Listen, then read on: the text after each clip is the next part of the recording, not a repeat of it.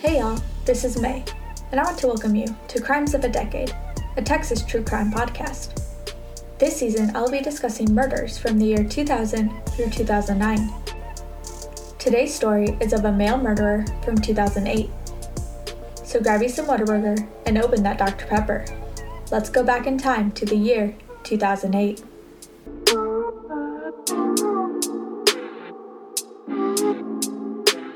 In 2008, there was a writer's strike against Hollywood studios, networks, and production companies, demanding a percentage of revenue instead of a fixed fee for internet content.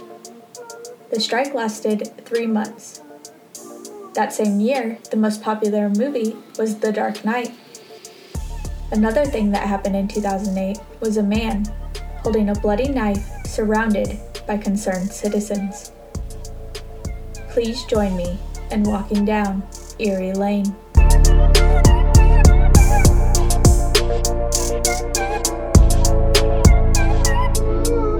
Juan Sigelmopol grew up in Peru, and when his mom, Ada Aranda, came to America in 1988, Juan decided to follow just 5 years later. He lived in New York City for a while, working at a fast food restaurant, but his life changed after a terrifying event happened. While working one night, his workplace was robbed. They tied him up and left him in a bathroom. He was extremely traumatized by this event and suffered mental issues since this robbery. He went on disability for those mental problems and was unable to continue working. He had trouble sleeping, was easily confused, and had a problem remembering whether he had taken medication for his condition.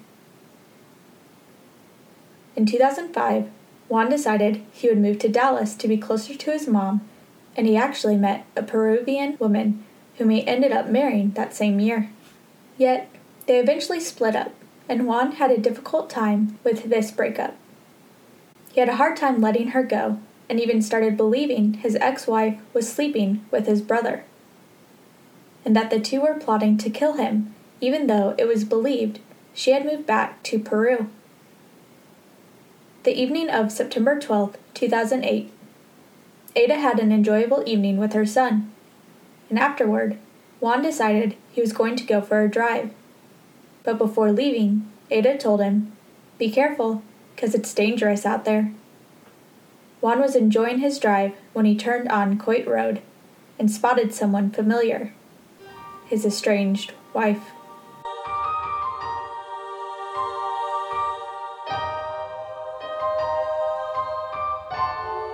Something came over Juan after seeing his ex. He pulled into a side street, parked his car, and grabbed a knife. All the rage that had been built up in him for the thoughts he believed to be true about his ex and brother flooded his mind. He walked right over to her and just started stabbing. Over and over again. 33 times he stabbed her. But as he continued to stab her, he started to realize this woman was not his ex-wife. Yet he persisted in his attack until Jose Gimenez drove by. Jose saw a man and woman struggling, and as he got closer, he saw the woman fall to the ground. The man stood over her, stabbing her repeatedly. He stopped his car and threw a CD case out the window at the man, hitting him in the head and stopping the assault. Juan yelled at him, "Is my wife," in Spanish, and said that she had been cheating on him. People came to help, but the woman was already dead. They surrounded the man who was still holding the bloody knife until the police got to the scene. But as police questioned Juan, they came to realize this was not his ex-wife. He and this woman were strangers.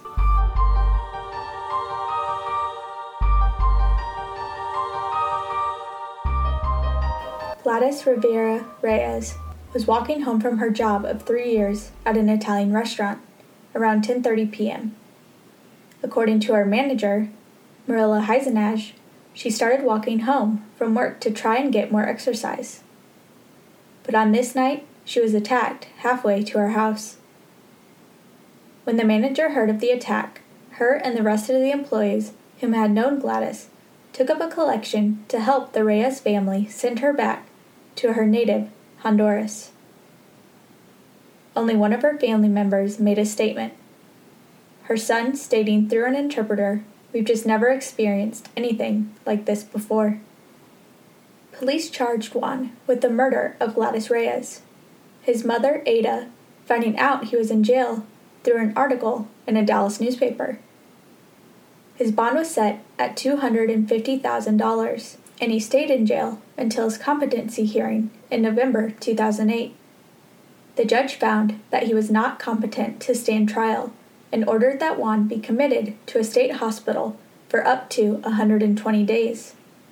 In July 2009, the judge held another competency hearing where Dr. Michael Pittman testified that Juan suffers from chronic paranoid schizophrenia, that he was not competent to stand trial, and that he did not believe Juan would become competent to stand trial in the foreseeable future. The judge found that he was not competent to stand trial and ordered that he be committed to a state hospital for up to 12 months. And after another hearing in April 2010, the judge again ordered that Juan be committed to a state hospital for up to 12 months. But on February 14, 2011, the judge signed an order in which she determined that Juan was competent to stand trial. And on that same day, a jury was selected, and Juan pleaded not guilty. But the jury proceeded to find him guilty. The jury was instructed that they would return the next day for the punishment phase of the trial. The next morning, however, with the jury not present, Dr. Pittman testified that he had some concerns after speaking with Juan and believed he was not competent to stand trial at this time. The state asked that the case be continued so that another doctor could be found to evaluate Juan. Defense counsel opposed the motion and moved for a mistrial, but the judge granted a 24-hour continuance. The next day, the judge held a hearing outside the presence of the jury. The state called Dr. Christy Compton. She testified to having evaluated Juan the previous afternoon, and in her opinion, he was competent to stand trial. Defense counsel again moved for a mistrial. The judge granted the motion and dismissed the jury.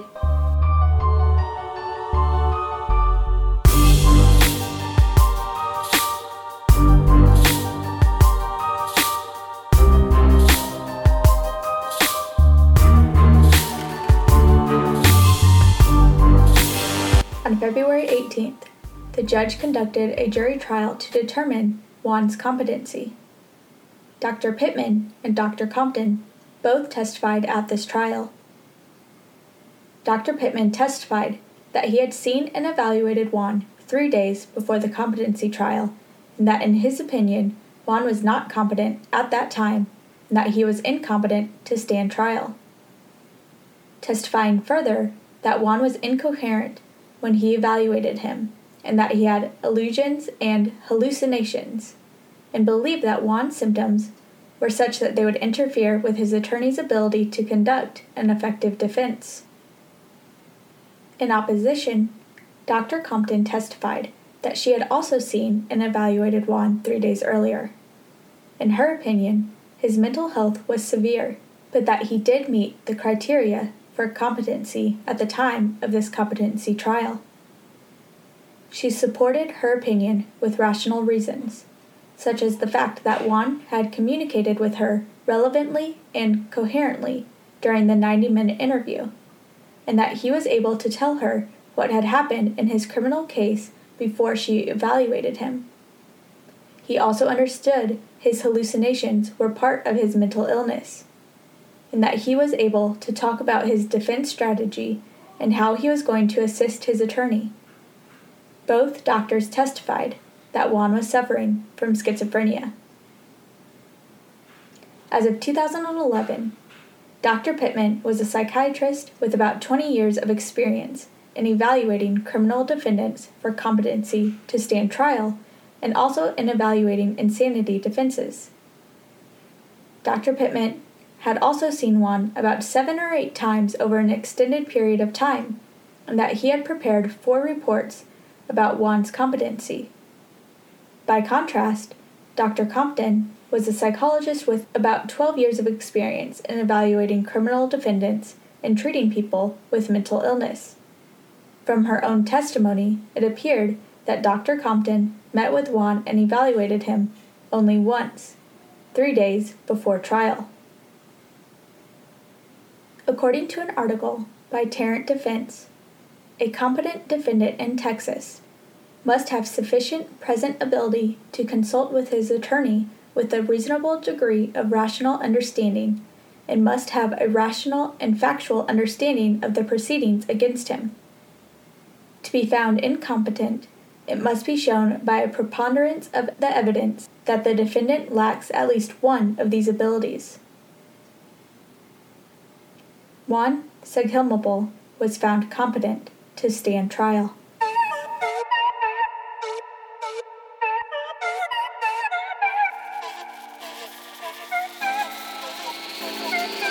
I want to introduce you to Serial Killer Sweets. The owner is a fellow true crime junkie and named her business after it. These treats are delicious, from Rice Krispie treats made with all different types of cereal, and also cookies and brownies. This is the perfect dessert to snack on while listening to your true crime podcasts.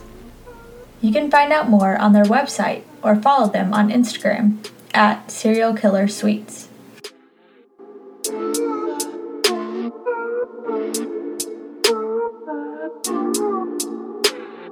A few days later, on February 22nd, the defense filed a motion for continuance in which his attorney asserted that she continued to have concerns about Juan's ability to remain competent throughout the trial. She also stated that their expert witness would only be available to testify on February 24th. But the judge denied this motion and called the case to trial that same day. Juan pleaded not guilty, but the jury found him guilty. Juan requested that the judge would decide his punishment, and the judge sentenced him to life in prison. They appealed this case, but were denied. And something of interest came to my attention while reading the Court of Appeals case files. The prosecution had an issue with the case, even though they won. This is called a cross issue. And to my understanding, the prosecution took issue with the jury charge, which I explained in my last episode. But to recap, it is the judge's instructions to the jury before they go to deliberate. During the trial, the judge admitted into evidence a video of an interview between Juan and the officers conducted after the crime in question. The judge included the following instruction in the jury charge over the state's objection. So if you find from the evidence, or if you have a reasonable doubt thereof, that prior to the giving of the statement by the defendant, if he did give one to Detective Perry, the defendant was mentally impaired to such extent as to render his statement not wholly voluntary, then such statement would not be freely made and voluntary, and in such case you will wholly disregard the alleged statement and not consider it for any purpose, nor any evidence obtained as a result thereof. The state made 2 objections to this instruction. The state argued, first, that there was no evidence of involuntariness to warrant the instruction, and it argued in the alternative that the specific reference to mental impairment was a comment on the weight of the evidence. The state asks us to review the judge's ruling, overruling the state's objections, even if we affirm the judgment, in order to provide guidance and prevent errors in future cases. To me, that was a whole lot of legal jargon that I didn't fully understand. So in an attempt to break it down, they were basically saying that in the jury charge, the judge didn't need to give any instruction about the video, as there was no evidence that Juan gave any involuntary statements, and made it seem the jury could look at his mental state and give it more validity than the evidence presented in the case. And although the state won this case, they want this objection to be reviewed to prevent this happening in future cases. The Court of Appeals stated that they cannot address a cross-issue in which the state merely requests a directive as to language or reasoning of the lower court that does not impact the ultimate decision. We are affirming Juan's conviction, and the state would not benefit in this case from an opinion that the trial judge erred by giving the jury instruction in question. Thus, the state seeks an advisory opinion by its cross-issue, and we cannot address it. So the cross-issue was also denied.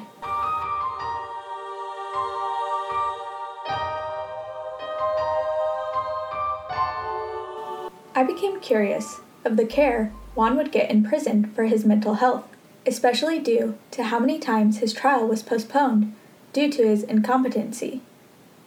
This is some of what I found.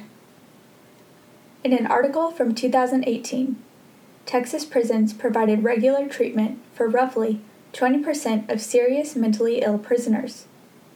Back in 2014, after criticism and legal pressure, the Federal Bureau of Prisons imposed a new policy promising better care and oversight for inmates with mental health issues. But data obtained by the Marshall Project shows that instead of expanding treatment, the Bureau has lowered the number of inmates designated for higher care levels by more than 35%. And although the Bureau of Prisons changed its rules, officials did not add the resources needed to implement them, creating an incentive for employees to downgrade inmates to lower care levels. The Texas prison system created a mental health therapeutic diversion program in 2014 as part of an attempt to decrease the use of solitary confinement, to shift isolated inmates back into the general housing population. The program has seen some success, with almost 500 men moving from solitary back into the general population. But there is little information on the program outside of the agency, except for some inmates who have said in letters to the Tribune that the program largely operates as a rebranded version of the isolated conditions they were already living in. As prisoners move through the voluntary program in Texas, officials say inmates are taught coping skills, stress management, and impulse control. They also gain privileges not provided in administrative segregation, like television access, more time out of their cells, and eventually group recreation time. But inmates and advocates say many of the therapies prisoners were sold on to prepare for a move into the general population, such as individual treatment, substantial group sessions, art and music classes, are either shorter than advertised or non-existent. Instead, many say they are kept locked in their cells nearly as often as when they were in solitary.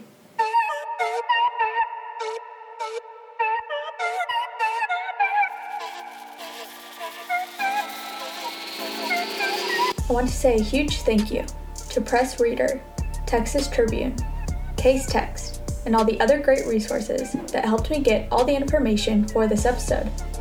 I'll put a link to their work in the show notes. Thank you for joining me for another episode of Crimes of a Decade, a Texas true crime podcast. Please join me next week when we discuss a female murderer from the year 2009. If you are enjoying this podcast, I would love for you to hit the subscribe button. I would also love for you to rate and review my podcast on iTunes, as it really does help out. I also want to say thank you to those who have gone to iTunes and given it a 5-star review. I truly appreciate y'all. If you have any questions or comments, please feel free to email me at crimesofadecade@gmail.com. You can also find me on Instagram at crimesofadecadepod and on Twitter at crimesofadecade.